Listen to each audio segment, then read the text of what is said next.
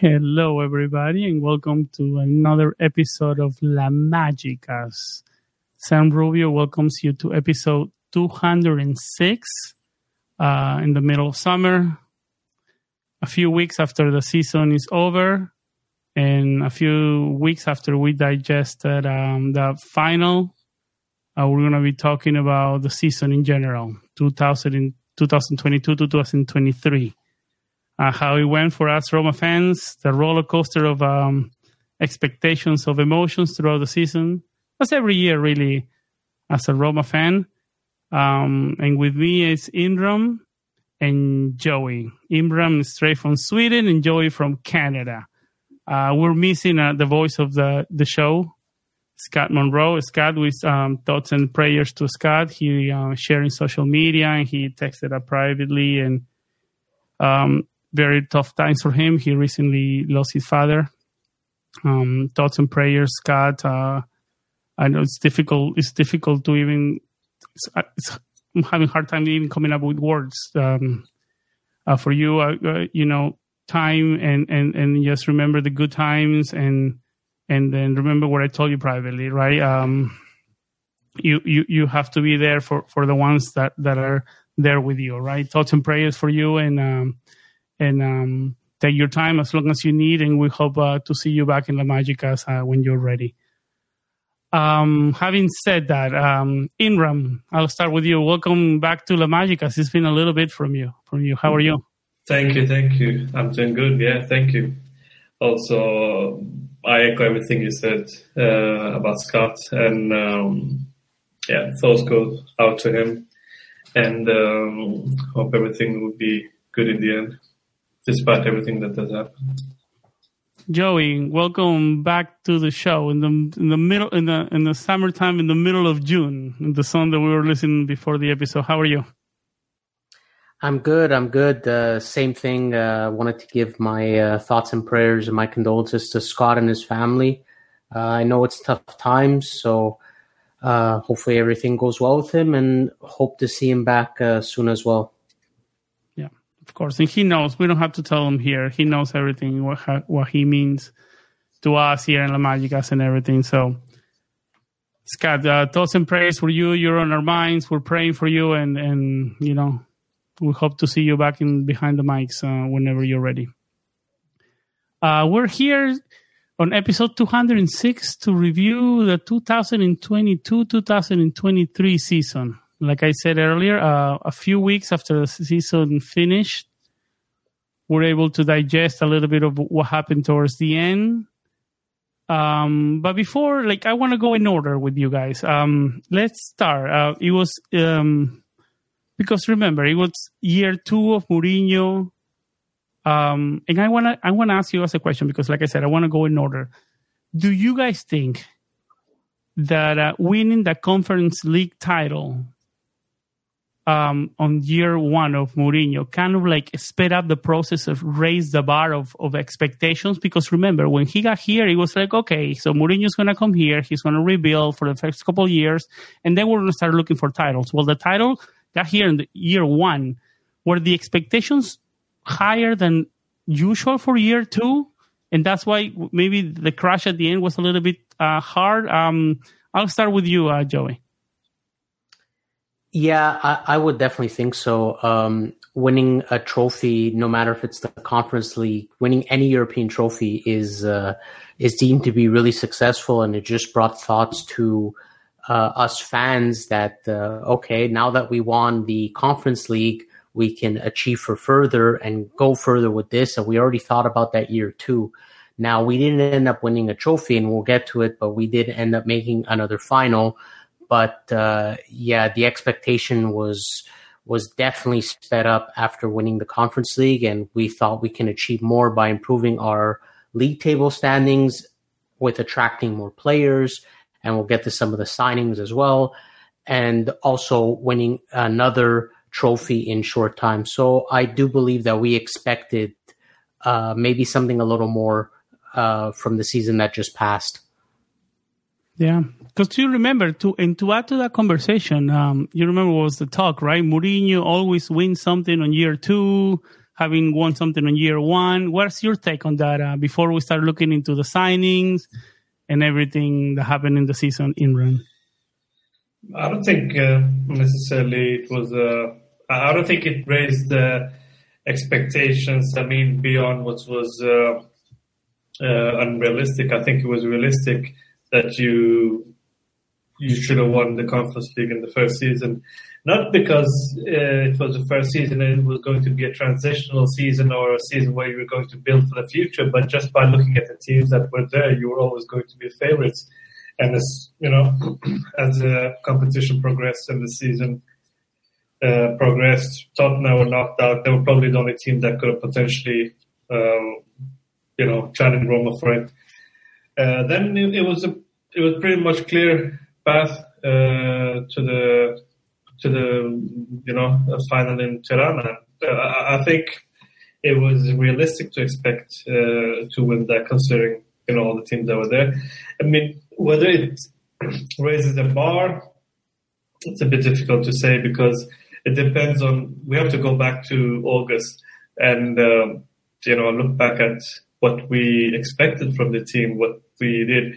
I know back then most of us uh, were probably hoping uh, for uh, the you know to be successful in Europa League, but it wasn't really realistic. So I think but we were we got a good draw. Uh, we didn't get uh, too many difficult teams on our way to the final. I mean, if you look at it uh, compared to Sevilla, we've you know Juventus, Manchester United. Um, you know, they got far more difficult teams than us. but I think ultimately, I'm very happy to have made the final. It was a shame we didn't win the final, but you know, football can be brutal, uh, especially on penalties. So I'm not holding any grudges or anything. I'm very happy with Mourinho's performance in the Europa League.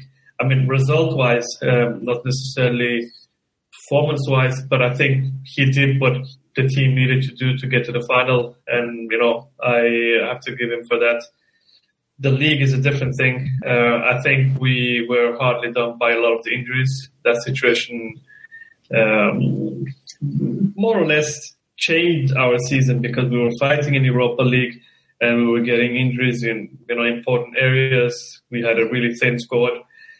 Uh, and the season was a bit strange too with the World Cup. So all in all, I say I would say that I was a bit disappointed. I was disappointed with the uh, with the way the season ended in Serie A. Uh, I would have liked to, you know, have played differently. I've always said that. I always wanted us to play differently in Serie A. But I think it's a bit difficult to expect because Mourinho's style of player requires you to have, you know, stronger players, more quality. If he gets that and they injury free, you can hope for better performances. So that's my, you know, summary of the season. Yeah. Um, and I want to I want to bring it back to earlier in the season and and see what are th- I want to see what your thoughts are uh, on Thiago Pinto's mercato uh, last summer. We brought in Paulo Dybala, Andrea Belotti, Zeki Celik, uh, Georginio Wijnaldum. He ended up being hurt for more than half of the season, but and then and then Diego Llorente in the winter mercato. Right, that was one of those rare instances when with a that um, a winter mercato player comes and makes an impact, right, and starts to play right away, and and and like I said, makes an impact for the team, right, being to be started or or in the conversation to be started, right. Um, that is, doesn't usually happen in, in, in the winter mercato. I can only think of a few players in the last decade or so, right? Uh, so Paulo Dybala, Andrea Belotti, Zeki Celik, uh, Georginio Wijnaldum, um, Roma was one of the teams, and um, Mbappe said it right. Uh, congratulations for Roma for reaching the final, with being one of the teams that uh, didn't have a lot of budget to spend on. Um, so, what do you guys make of Thiago Pinto's mercato? First of all, I'll start with you, uh, uh Imran. I think you know if you look back, if you look back in August, uh, he was you know praised for his mercato, mostly because of the players that he managed to sell or get rid of either through you know permanent sales or temporary through loans. Uh, if you look at the players he signed, you know we got we didn't spend so much money, but we still got good players. I mean, we got Dybala, who's a world class player. We got Wijnaldum, who's you know had the potential to be a very good signing, but you know it was unfortunate with his injury. He didn't get that impact that we expected. Zeki Celik was a bit on and off, but I think we can look at it. We can look at his season more as a transitional season where you know he gets to get to know the league, adapting, and I think acclimatization. And next season he will be uh, more ready. So overall, I would say he did a good mercato. Uh, but there were, you know, in hindsight, you, you, you, if you look at it, you would say that, yeah, probably we didn't have enough quality in some of the positions, uh, both in midfield and in defense. Mm-hmm. Mm-hmm. Well, on paper, on paper, it looks good, right? Paulo Dybala came on a free transfer, Andrea Belotti on a free transfer. Zeki Celik were the only seven million pounds uh, euro yes. spent. Wijnaldum came on a loan transfer, and then Llorente came on a loan fee, or like only half a million pounds or half a million yeah. euros or so. Um, Even he turned out to be decent towards the end. exactly, and, the and, there, and there, there are talks of you know, um, renewing, right? Uh, Leeds, yeah. he belongs to Leeds United. Leeds United were relegated to the championships, so he might be looking. Roma would not be. I mean, if you're him, I'd rather go. I'd rather stay in Rome than go to a championship, right? So, I mean, the door might be open for a for a for another loan with an option to buy with different numbers, right? Because we're talking about 18 million euros or something when he first came in. So obviously not at those numbers. Roma can afford those numbers, but Diego Llorente would be a good name to be at least keeping the conversation going forward, I believe. Uh, I go back to you, jo- uh, Joey. Uh, what's your take on Thiago Pinto's Mercato last summer? I think uh, I'll mention first. Uh, I think he did a fantastic job of reducing the wages and getting rid of a lot of players that were just weighing on the budget. So he's been excellent at that. Uh, he's been good at finding ways of working around because we have financial fair play. Um, I know this isn't part of the season review, but look what he just did. Uh, I'll mention the Tahirovic deal, right? He just sold a young player off for a good amount of money, and you know he got rid of a lot of bad contracts. So just in reference to it, so he did well there. Now on the uh, incoming market, I think he did as well as he could, uh, given we had no budget. So um, he got cover for Karsdorp um, he signed Paulo Dybala, which which turned out obviously to be an excellent signing. Matic was a little bit of an underrated signing at the time. Was wow. fantastic. Yeah, it was a little unlucky with Wijnaldum. I thought he would have done better things in Rome. Um, if there was one thing I can criticize Pinto is I don't think he gave enough coverage to the um, to the midfield department. Um, Camara was only a panic buy because of uh, Wijnaldum getting hurt.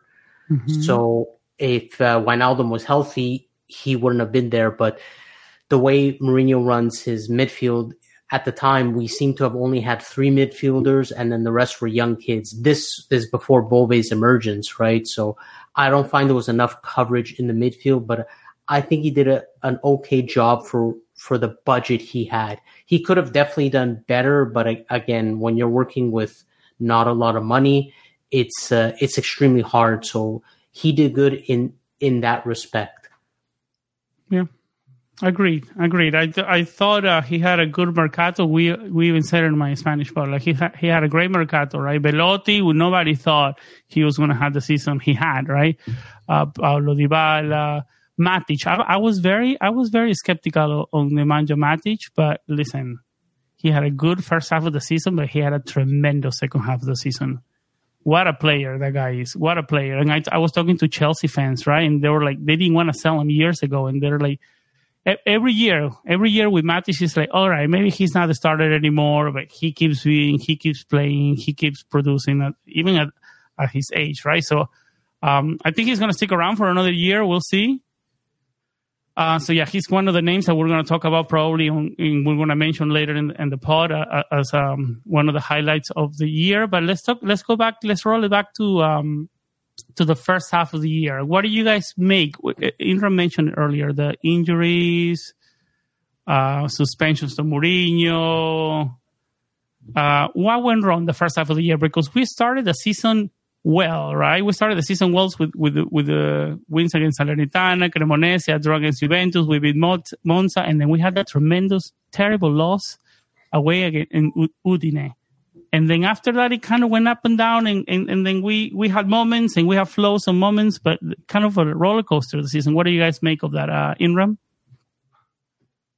Yeah, you're right. Um, I think that the first half of season, I think it, it was still good. If you look at up until the Spezia game, we were still up there. I think top three or something by that time, and uh, we were doing quite well.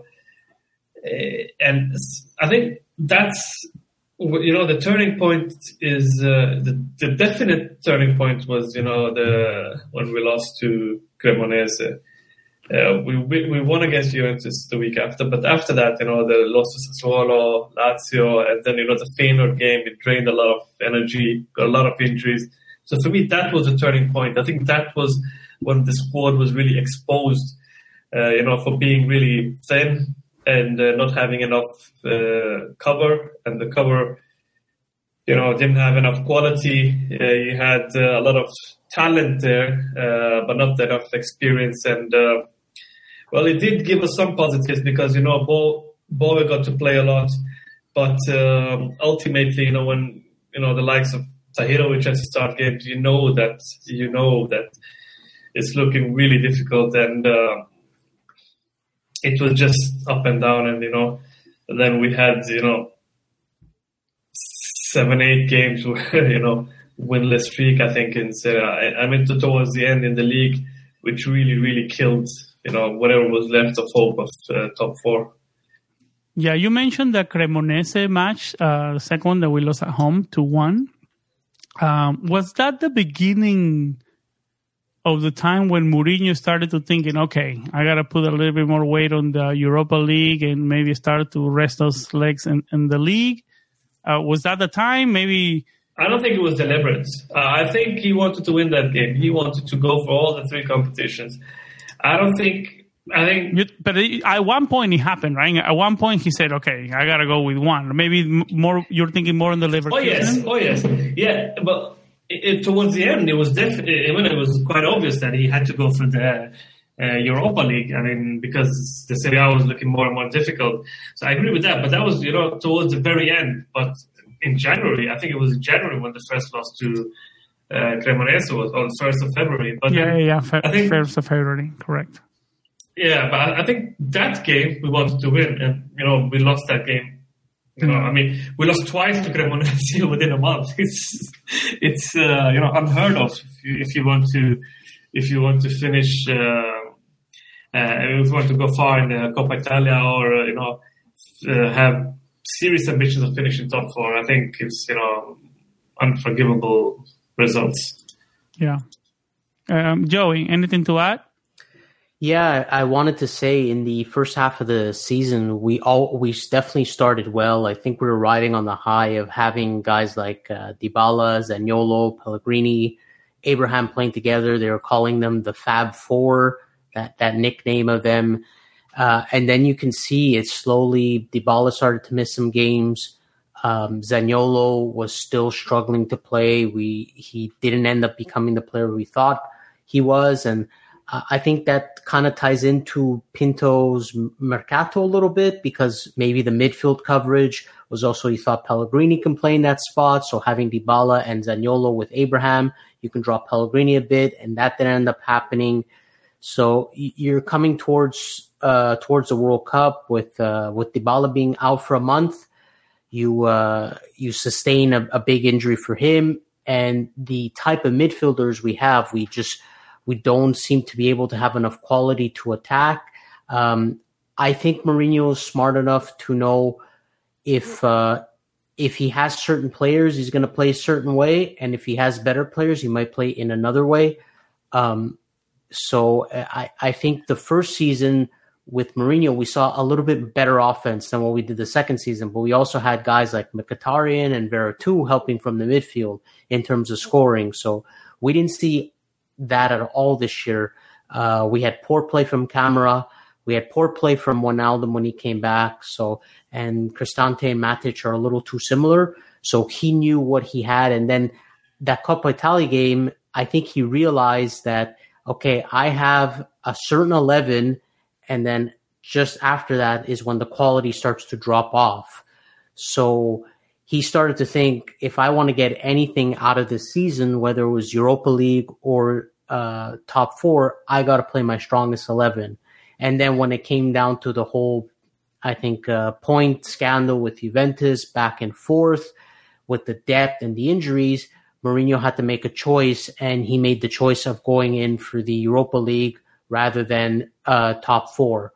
We just didn't have the depth, and as Imran mentioned about all the injuries that started to happen, uh, more and more and more, it just it just hurt us so much. We had injuries in such important positions, it was hard to keep up, and we had players playing through injury. I think Pellegrini played a good portion of the season injured. We know Dybala was never hundred percent. Um, we got no goals out of the strikers, uh, none at all. They vastly underperformed their XG. Uh, Matic, unfortunately, the, the guy is 35 years old. He can't play every game. We started putting Cristante at center back. So we had injuries to Smalling. We had injuries to Ibanez, uh, not Ibanez, to Llorente and to Kumbulla. So you, you come up against uh, Milan as an example where we scored the goal thinking we're pulling back into top four. Uh, we tried to make a change and we couldn't, but that change was so back. And why was it so back in? It's because we couldn't even, we didn't even have a center back on the bench to help defend the last two minutes. That's how riddled we were with injuries. So accumulation of that, just, that's where the season in terms of the campeonato ended badly but we I mean we put everything into that Europa League and ultimately well the final final was lost. So that really summed up of how Roma season went. Yeah. Um, do you guys remember the first half of the season? There was a lot of conversation. Um, and we haven't even talked about Zaniolo and, and the stuff that he pulled out, you know, uh, at the end of last year you guys remember the conversation in the midfielder um, Matic and Cristante cannot play together. There's a big hole over there. Teams are hurting us. Teams are hurting us that way. And then what what changed in the second half of the season? Because all of a sudden, all of a sudden, if we talk about numbers, and I don't know if you guys agree with me, talk highlights of the season or the, or the best performers, we put Bryan Cristante and we put Matic in the conversation, right? Uh, I'll go with you, Imran. I think because uh, Matic was playing in a much more advanced role the second half of the season because he, you know, he scored more goals, he had more assists. He was even, you know, up there dribbling in the opposition half, making, you know, incredible assists. I mean, giving incredible passes, in which some cases led to goals. So I think he was uh, given a different role, uh, which you know liberated him more from the defensive duties, which made that do work. That's my you know observation of why uh, you know uh, started working. Yeah, maybe Wijnaldum coming back into the mix uh, and just for, to give uh, uh, some rest to those legs help too, right? What do you think, uh, Joey? Yeah, definitely having Wijnaldum and just extra coverage helped uh, Matic uh, to rest a little bit. I don't think Cristante rested at all unless he was suspended like the like the Sassuolo match. Um, as a pairing, uh, I think they kind of learned how to play with each other. I still don't think it's the ideal pairing because we suffered from scoring, and that doesn't only come from the strikers. That comes from um, the extra assistance uh, coming from midfield uh, deep. I, I, don't think Matic and Cristante are necessarily suited for those roles to help from deep to make those runs to start scoring like Bove we we saw. So um, as a pairing, they they still work in certain situations um, which ended up being how we decided to play for the rest of the season. We decided to play, you know, very defensive, very conservative, and just hold out for clean sheets as much as we could. Uh, of course, this is still a Mourinho type of style. I get it, but I, I think this was on an extra level given what we had uh, in the end. So they started to figure out how to uh, play with each other.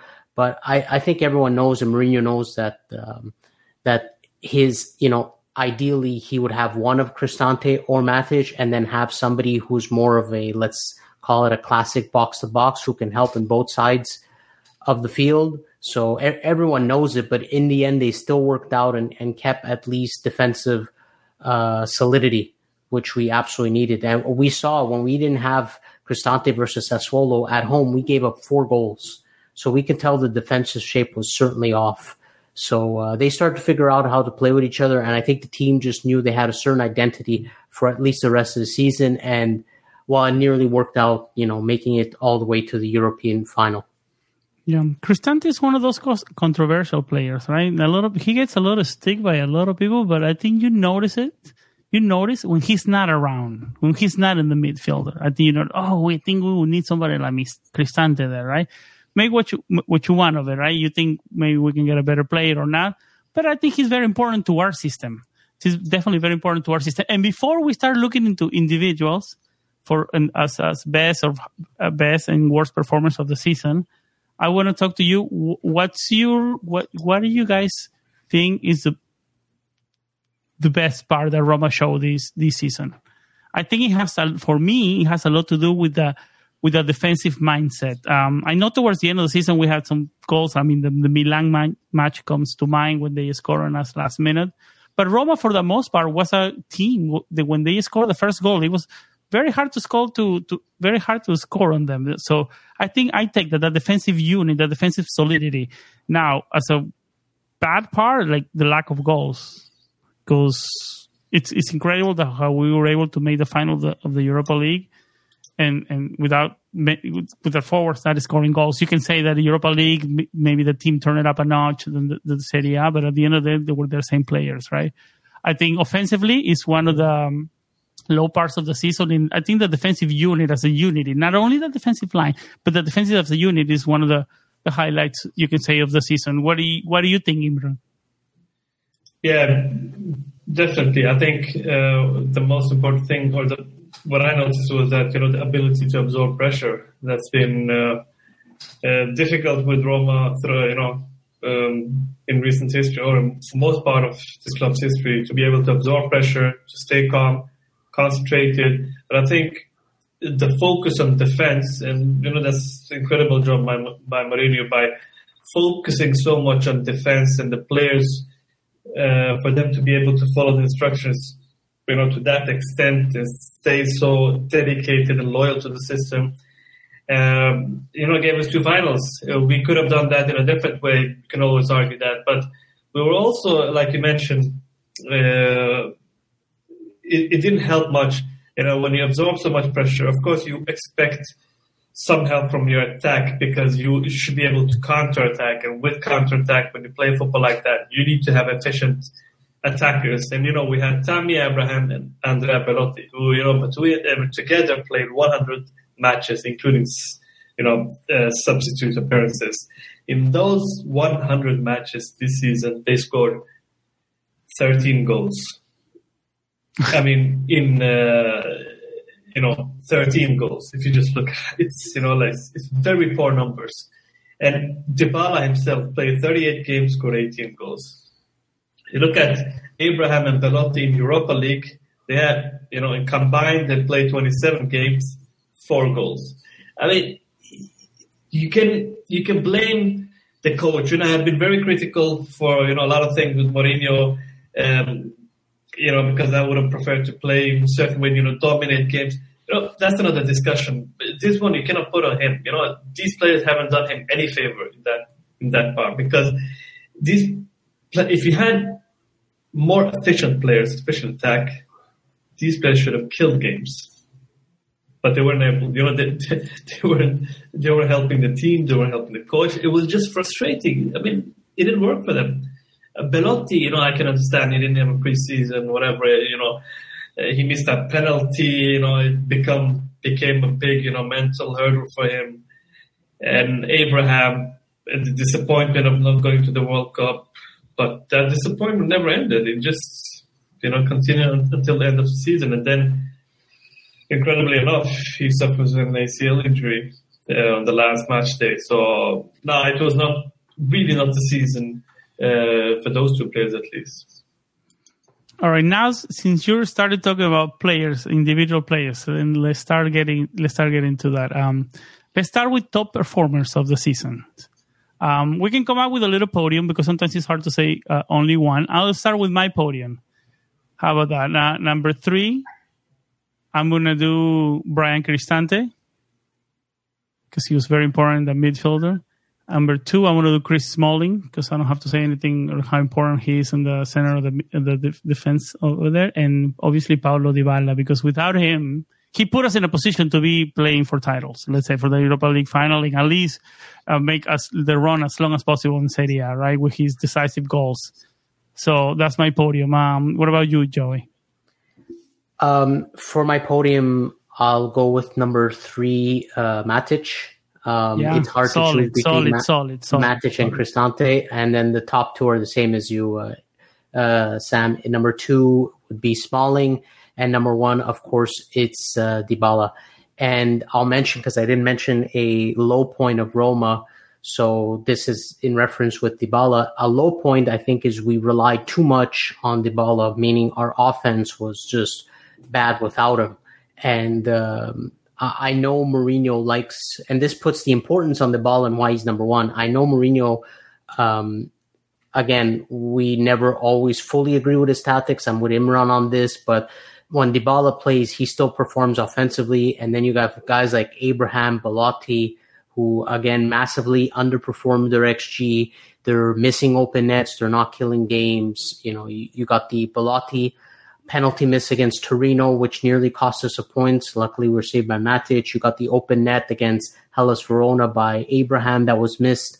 Uh, luckily, we still win that game. But when it comes to Dybala, um, he takes a penalty in a crucial moment against Spezia. We want to make Europa League, which seemed very important to Paulo Dybala. If you see his interview after, I do not think he wanted to play with a Roma in the Conference League.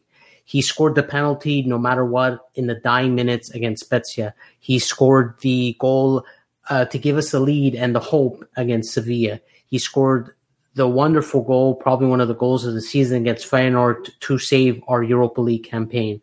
So he's just a, a big time player, and I, I, felt other people around him uh, have failed him, and it just it just brings the importance and why he's my number one. Yeah, I remember that goal from in the in the San Siro pass from Spinazzola, and he caught it in the air on the first touch. Oof. Big games, big games, Sam. It's always been Dybala and the defense that showed up, and mm. that puts uh, a hot like one of the highs of the season is obviously Dybala and how we've been we've grown mentally. Uh, I, I, think the last couple of games we we started to tail off. It's, we were tired when we had the lead and we gave it up, especially against Sevilla. But I think it, it shows that we we grown in a sense where we have the lead and we don't decide to just uh, blow it like we used to, just give up the lead. Like we used to do that in the past. So I think the mentality has grown, and that really is a, a big big high and highlight of the season. Yeah. He couldn't. I, I agree with your podium. He could he couldn't go either way for me. Uh, Matic or Cristante. Matic was tremendous. He came with very low expectations, at least on my end personally. Uh, Imran, what's your podium? I would say, Ma, I would say, you know, Matic. Yes, uh, for me, he will be an honorary mention because uh, I think Mancini was good. Uh, he was stable. He yeah. showed. He had a phenomenal 2020, uh, 2023 too, Mancini. Yeah. He's on my top five. Top five. He, Mancini and Matic complete the top five for me. You know, he showed leadership qualities. Uh, he was more mature than before. And I think this season he showed that he could be a potential, you know, he has, he, he's he's a potential captain, uh, you know, for the future. I know Pellegrini never, is there, but I didn't think he had it in him. I think he was a bit immature before, you know. Uh, tactically, he was uh, not so disciplined, but this season he was good. So my number three, Mancini, number two, Smalling, and number one, yeah, Dybala for obvious reasons. Yeah, I like you mentioned, we, guys. We all agree on that. Um, but you know, like uh, what uh, what Joey said, you know, the heavily you know reliance and dependence on of Dybala. I think eventually it just turned out to be a consequence of you know the disappointment of the failures of uh, uh, Abraham and Belotti because they underperformed. There was no other way for us to you know to sugarcoat it. They underperformed. Yeah, right. Exactly, and yeah. that just that just made uh, Dybala you know in a position where we just kept on relying on him more and more because the other players were underperforming. I think they could have been more evenly spread if they were more up to the task, but they weren't. They just made uh, Dybala look more prominent, more like you know he had to come there to rescue Roma in difficult positions, and, and you know we will come probably to the Europa League final, but it was just you know it was such a shame that he wasn't able to play more because of the injury. Because had he been on the had he been on the pitch, I I don't think we uh, would have lost. Uh, I don't think we would have lost because uh, you know his presence gave the team something else. He, him being you know 50 60 percent gave this uh, team something else. But eventually you know couldn't continue. And I, I agree with uh, Imran. It's uh, it's definitely sugarcoats of how bad the players played. But I think Dybala, um, if he would have just stayed healthy, uh, his actual performance, I think he was able to handle it for this one season to basically carry Roma. I think if he didn't get injured, it's maybe a bold statement, or he, you know, he didn't miss. Um, I think it was close to about 15, 20 games. I think if he missed even just you know five games instead of those 15 20 he he would have probably either won us the europa league or i think we would have even made top four with him. We had a tremendous record with paulo dybala starting. Roma had a tremendous record of not dropping points or not losing.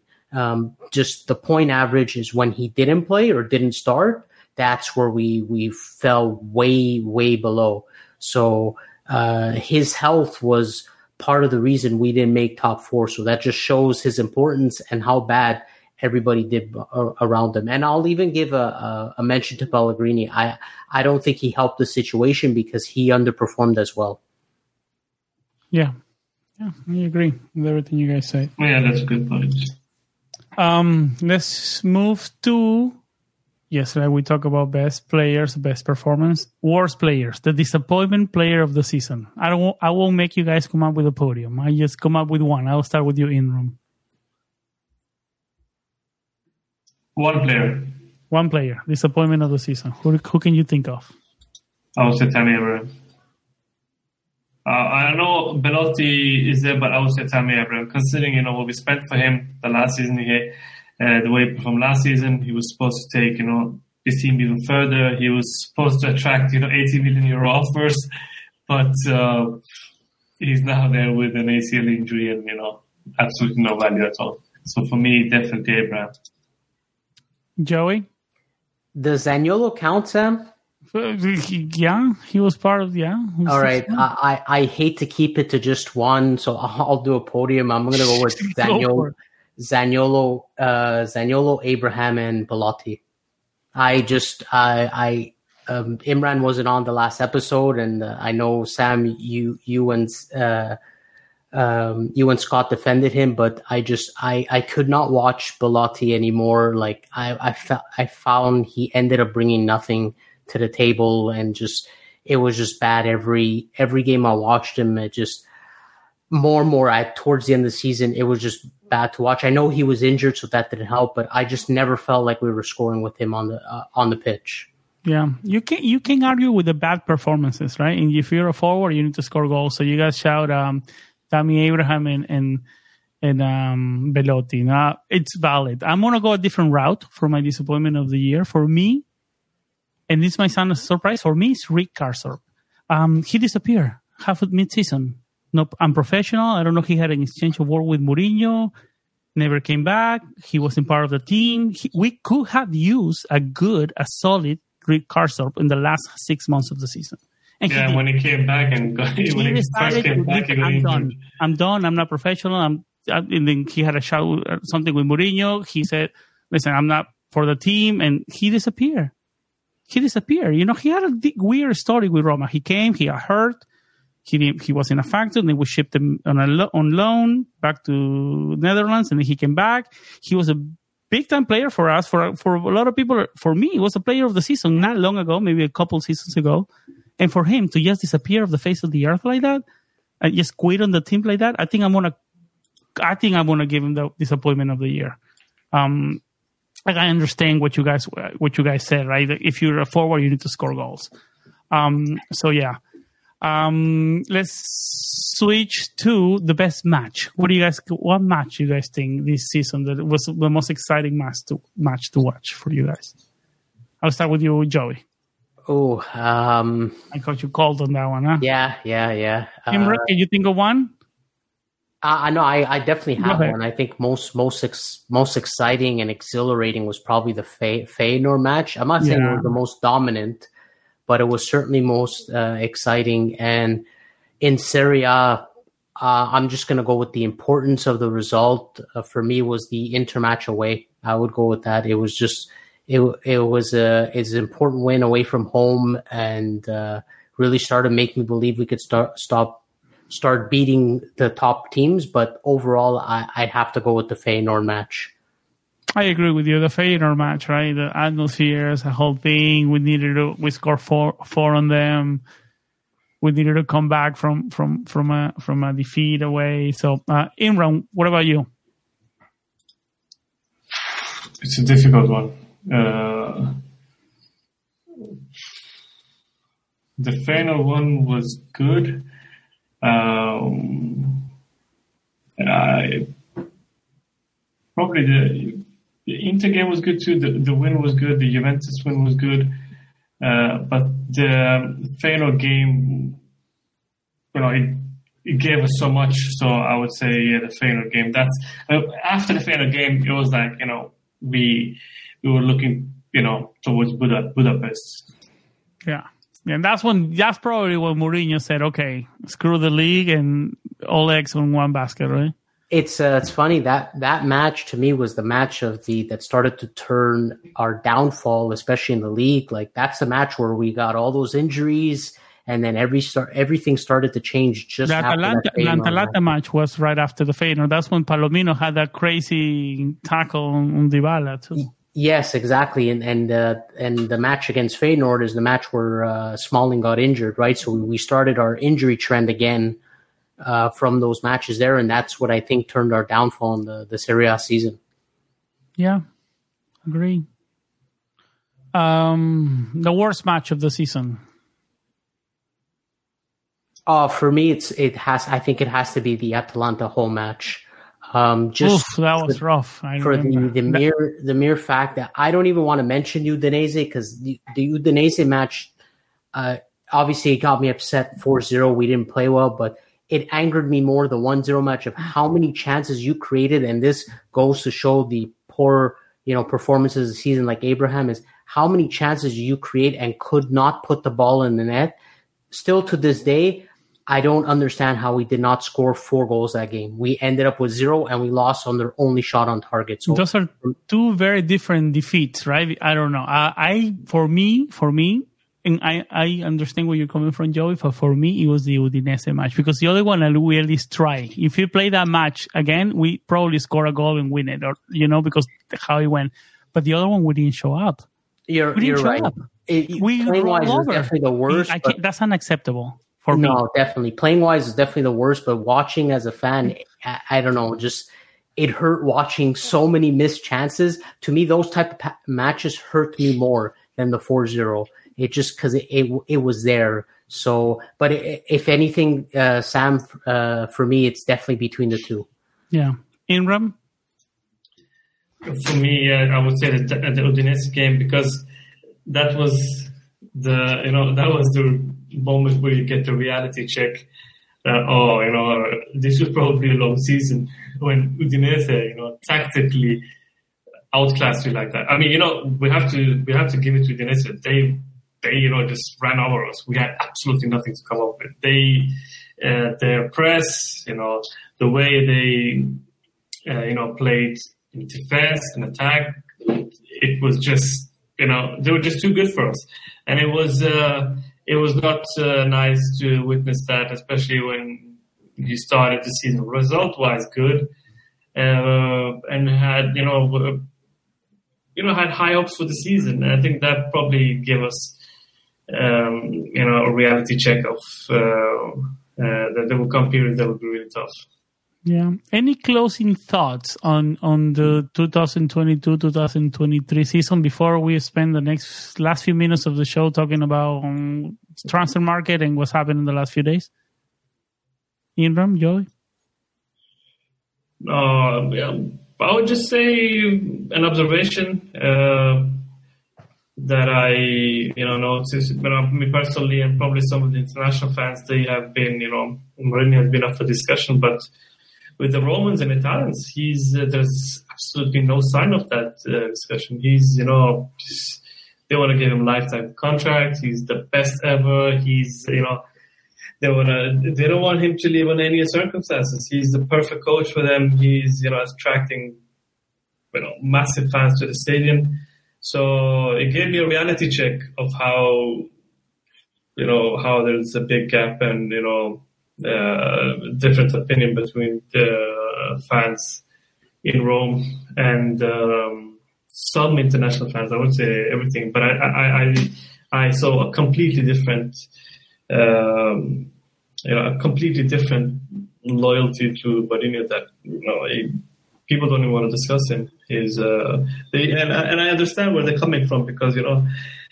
Um, they live in that environment. They have been through, you know, a lot of pain uh, with this club, uh, and uh, there comes a coach that gives them you know, results. the new waters, right? We've been to we've been in waters that we haven't been before, or like we haven't yeah. been in a long time. You're right. You know, you know, two European finals. Uh, uh, even though the first one was the Conference League, uh, it's. Um, it was a conference league, but look look at the West Ham players and how much it meant to David Moyes and all of that. So it means yeah, something. It, it, it, meant a lot to us too. I was really happy with the conference league win. Uh, so that was an interesting observation. And sometimes you you think, you know, to where do I belong in you know in all this, but then sometimes you know you just have to accept that fans can be different. Uh, uh, they can have different opinions. They can have different. Uh, um, they can have a different relationship with Roma, and you know, I just accepted that. You I see it a, a, bit different, but I respect them, and that's why I wanted to mention it as well. Yeah, Joey.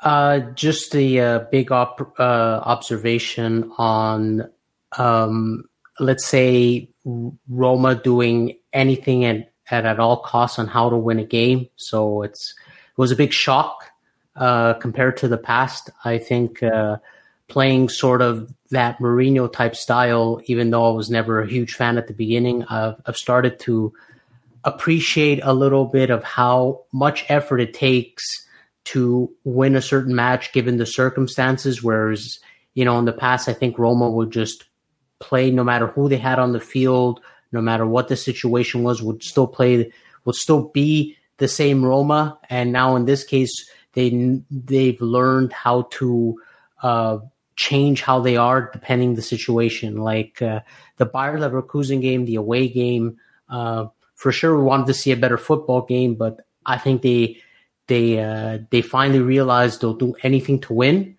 And uh, I had a just a big observation of how much they became such a unit and a family together. And they always mention about being a family, and uh, as well as Imran's right of how Mourinho just a big reality check of how Mourinho brought everybody together.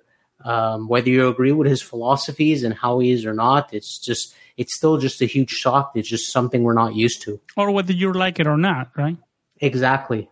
Exactly. Yeah, I, I, agree. I, agree. I think we're all on the same page there. He's brought that extra, extra level of mentality, extra level of game management that Roma was really, really lacking in previous, I won't say years, I would say decades. Um, so that wraps up our uh, our, our um, analysis of the 2022-2023 season. But I don't wanna. I wanna spend the next few minutes and then talk about because the transfer market is officially still closed and the new season hasn't officially started yet.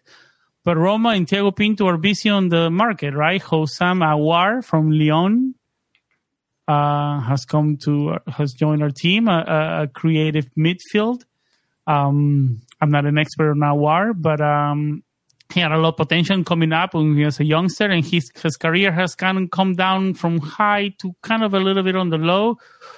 But he's looking to revamp his career in Italy, right? He has a very good feet. He's a really good player, so he he we hope he can he can um, help the team, right? He's hope, hopefully he can be that spark, that the moment of brilliance that we only had with Dybala last season, right? And Ndicka, um, Evan Ndicka, central defender from Frankfurt.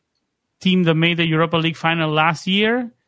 Um, I don't know much. I don't know much about Ndicka as well, but I've heard good things from the analysis that we got uh, from those German experts on, on my Spanish pod. He comes. He's a good player. He comes with very good regards. I don't know if you guys know anything about him, but it's a good sign that uh, Thiago Pinto's busy early on because we know that uh, Mourinho wants most of his team ready for the first day of training camp, right? Or like the, the preseason training um, in Rome. Yeah, I think um, it's a bit um, you know unlike Roma to have conducted business so early. Uh, but I'm very happy with the signings. I think uh, uh, I think Aouar will be a good signing. He he will give us something else in that midfield. Um, a lot of that flair and pace that was missing with uh, Mkhitaryan. I think uh, uh, that that connection or that uh, yeah, presence. We, we miss a Mkhitaryan like player last season. Exactly. I think he will fill that role. I think he will fill that those qualities at least. So hopefully that was that will unleash uh, both Dybala and um, Belotti to a greater extent than Pellegrini was able to do. You know that was also one of the reasons they underperformed. I think, and uh, it remains to be seen. Like you said, he was uh, you know hotshot. Uh, Wonder Kid a few years ago, stagnated a bit, but I think he can rediscover his form and uh, and become a really good player. And then Ndicka was not uh, yeah, official yet, but uh, will be. Uh, there are a lot of clubs, a lot of clubs. Uh, yeah, he's in Rome. He's in Rome, right? He's he, in Rome, yes. He, so I don't know what why the medical is taking so long, but uh, I, I don't know too much about him to be honest. But uh, from what I read and what I you know heard, uh, he looks like a really solid defender. Uh, I hope that doesn't mean we will be we will be selling one of our other defenders uh, in Ibanez, Smalling, or Mancini. Uh, I would only sell Ibanez if he get a massive offer. I hope we will be able to cover that 30 million, you know, that we need through other players, which we most likely are looking to do.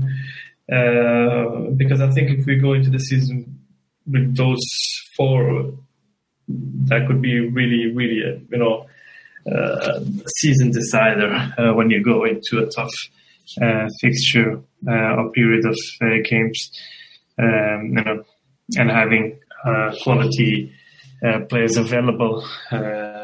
I think it could be really decisive. And not to mention, we'll probably bring back Llorente on loan. So yeah, but I don't, I don't, I don't see Smalling, Mancini, Ndicka, Ibanez, Llorente. I think if Ndicka comes, I think Ibanez is the name that has to be sacrificed. Yeah, that has to be sacrificing. I'm going to tell you, Ibanez is controversial name for me too because I think he's a really good player. He has those moments of just the killed us. The killers. Yeah, right? the lapse in concentration. concentration. Yeah. But you know what? You can defend one, two, but one, two, three, four, five, six, seven. It's just too many to defend, right? I think he's a really good player, but I think he yeah. needs a change of scenery. I think he can do really great in the Premier League. There were uh, there were rumors of Tottenham. Um, so, but we, there's nothing concrete as of right now. But I just see one player that can be on his way out would be Roger Ibanez great player. I think he's a great player with a lot of upside still, uh, but just with a lot of baggage in Rome. So that's yeah. what I think. Uh, Joey. Uh, just before I get to the two signings, I'm in agreement with uh, with Imran on uh, on not having to sell Ibanez. I personally like Ibanez. I think the mistakes he makes, it's uh, it can be cut out. Um, but if you do get rid of him, I think you have to because of financial fair play, it's fine. You do have to still replace him. Even if you get Llorente, Mourinho is always requested for five center backs, especially playing a, a three back formation. So we'll be interested to see if he can get that fifth center back because Kumbulla is out at least half the year. So he won't. And now that he was a big factor anyways when he was around. No, he was not. But that's why we only played only three center backs the whole year. But Mourinho is always requested for five, especially in a three uh, three uh, back formation which makes sense because you know if if uh, you you need a little bit of coverage there. Uh, on the signings themselves, uh, I think uh, both of them are, are great signings for Roma. It just shows that this is the added quality and depth that we will need. Uh, someone like Aouar, uh, he has the talent. If if any of you have ever seen or, or can see, there's a there's a great clip on his his match against Manchester City in the Champions League, which everybody raved about. Like he showed a lot of good quality there, and even someone like Kevin De Bruyne um, was very impressed and said that in the media after after their their two legged match. Um, I think he he had COVID, and then at that point he started to have a downfall and just didn't play a lot in the last year. Uh, I'm not so sure why. Uh, but you can tell he, he just seemed like a player that was discouraged to continue playing for Lyon. So this is going to be a fresh start for him. So he bring the quality we need, uh, replace Mkhitaryan, and also sometimes giving Pellegrini a rest would be nice. Uh, we didn't give him much of a rest, so uh, having just the extra depth, starting with Aouar, is great. Uh, as for Ndicka, um, he's a very tall, strong defender. I watched a few uh, Bundesliga matches. He he was part of the Bundesliga team of the season last last year. He won the Europa League. Uh, this year, Frankfurt didn't do as well, um, but he's still a powerful presence who who's good with the ball at his feet, which is nice in terms of the build up. Uh, that's the extent I know of Ndicka.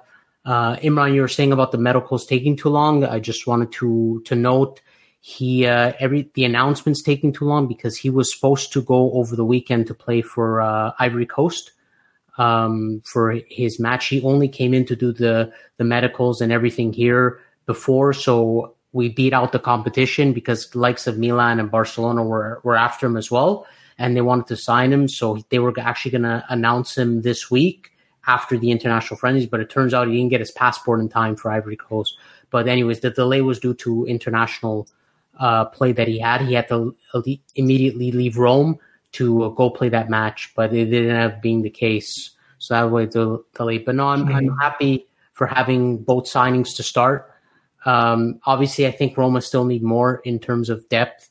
Um, I think someone to help Dybala. Like if he's not on the field, we need to have that player maybe Pellegrini will do better this year, but we need to have that player that can just step up and help us.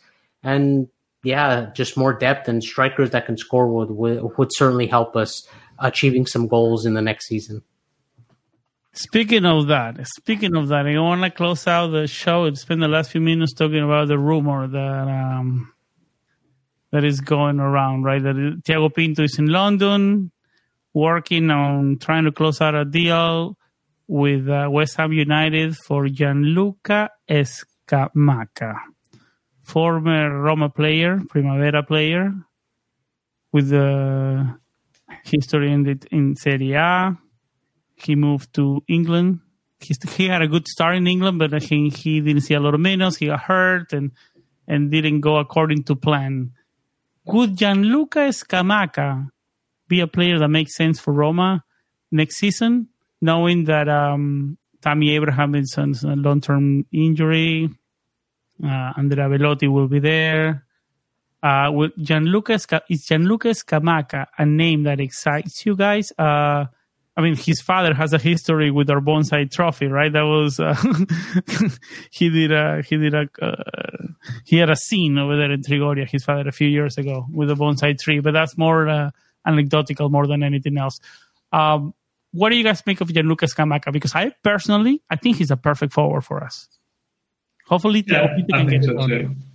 I think so too. I think so too. I think he, uh, you know, he will be a low risk signing uh, with a loan, um, you know, on a loan with an option to buy. I think that will be low risk signing. We can evaluate him, see how it works. I think if he turns out to be a good signing, which I think he will, I think he will fit uh, I think it will fit Roma. I think he will fit uh, Mourinho's football. is more physical, is more strong, uh, and um, you know Serie A. He's played good for Sassuolo before.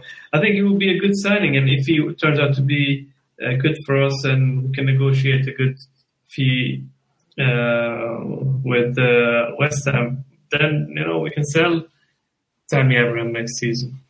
I mean next summer. What are your thoughts on Scamacca, Joey? I, I like it. I'm just a, a, a, little skeptical because he only had that one good season with Sassuolo of 16 goals, I believe, but he played really well. Um, he did start well at West Ham, but did injure his knee, and oh, you know how we are with knee injuries in Rome. So Uh, but overall, he has some qualities that I think Roma need. Uh, strong physical. We certainly need somebody who can hold up the ball. That's part of Mourinho's game. Um, Tammy Abraham and Belotti couldn't do it, and I think Scamacca could do it better. And he has a quality of, of scoring some long distance strikes, some some goals outside the box, or just a little further out. Which I think in in our type of system, if we, which I hope we don't, but if we play same kind of conservative way next year, those type of goals are needed uh, for us to succeed. So he has the attributes to succeed well here uh, if he could stay healthy and just improve on his uh, his overall game. So uh, I'd be happy to see him in Rome. Obviously, a little skepticism, you know, given he had that one good season, but uh, I would still see what uh, I would still love to see what he can do here with guys like Pellegrini and Dybala around him. Yeah, but knowing knowing that it's hard to go for a big time, big time forward um, with uh, with Tammy Abraham's situation, right? Um, so I think he's perfect. I think he's perfect. He's a big, tall guy, like you guys said. It like he has a big shot, big, powerful shot, good in the air, and Rome can be a good environment for him. I think he will get behind Mourinho. I think I would like to see him. I like to see Gianluca Scamacca in Rome next year. So hopefully, hopefully Tiago Pinto is moving some chips over there in London right now. Guys, we just went over an hour of recording. Is there anything else you want to add before we go Imran? No, I'm good. Thank you. Joey. Uh, just like to see Roma improve on their squad and overall quality, and hopefully they can give us a competitive season next next season. Yeah, yeah, we'll be back. We'll be back in the next week or so for another episode where we'll be focusing a little bit more on on the names um, that are being uh, mentioned and and how can the, the star the squad start shaping up for the beginning of next year. Thank you very much, Imran, for taking the time. I know your busy schedule. Joey, thank you, thank you so much too. Thank uh, you. Scott, I know you're listening. You're you're in our thoughts. We're praying for you. Take it day by day. We're here for you if you need us. Every everybody listening, thank you so much for sticking with us until the end. And as always, Forza Roma. Ciao. Ciao. Ciao.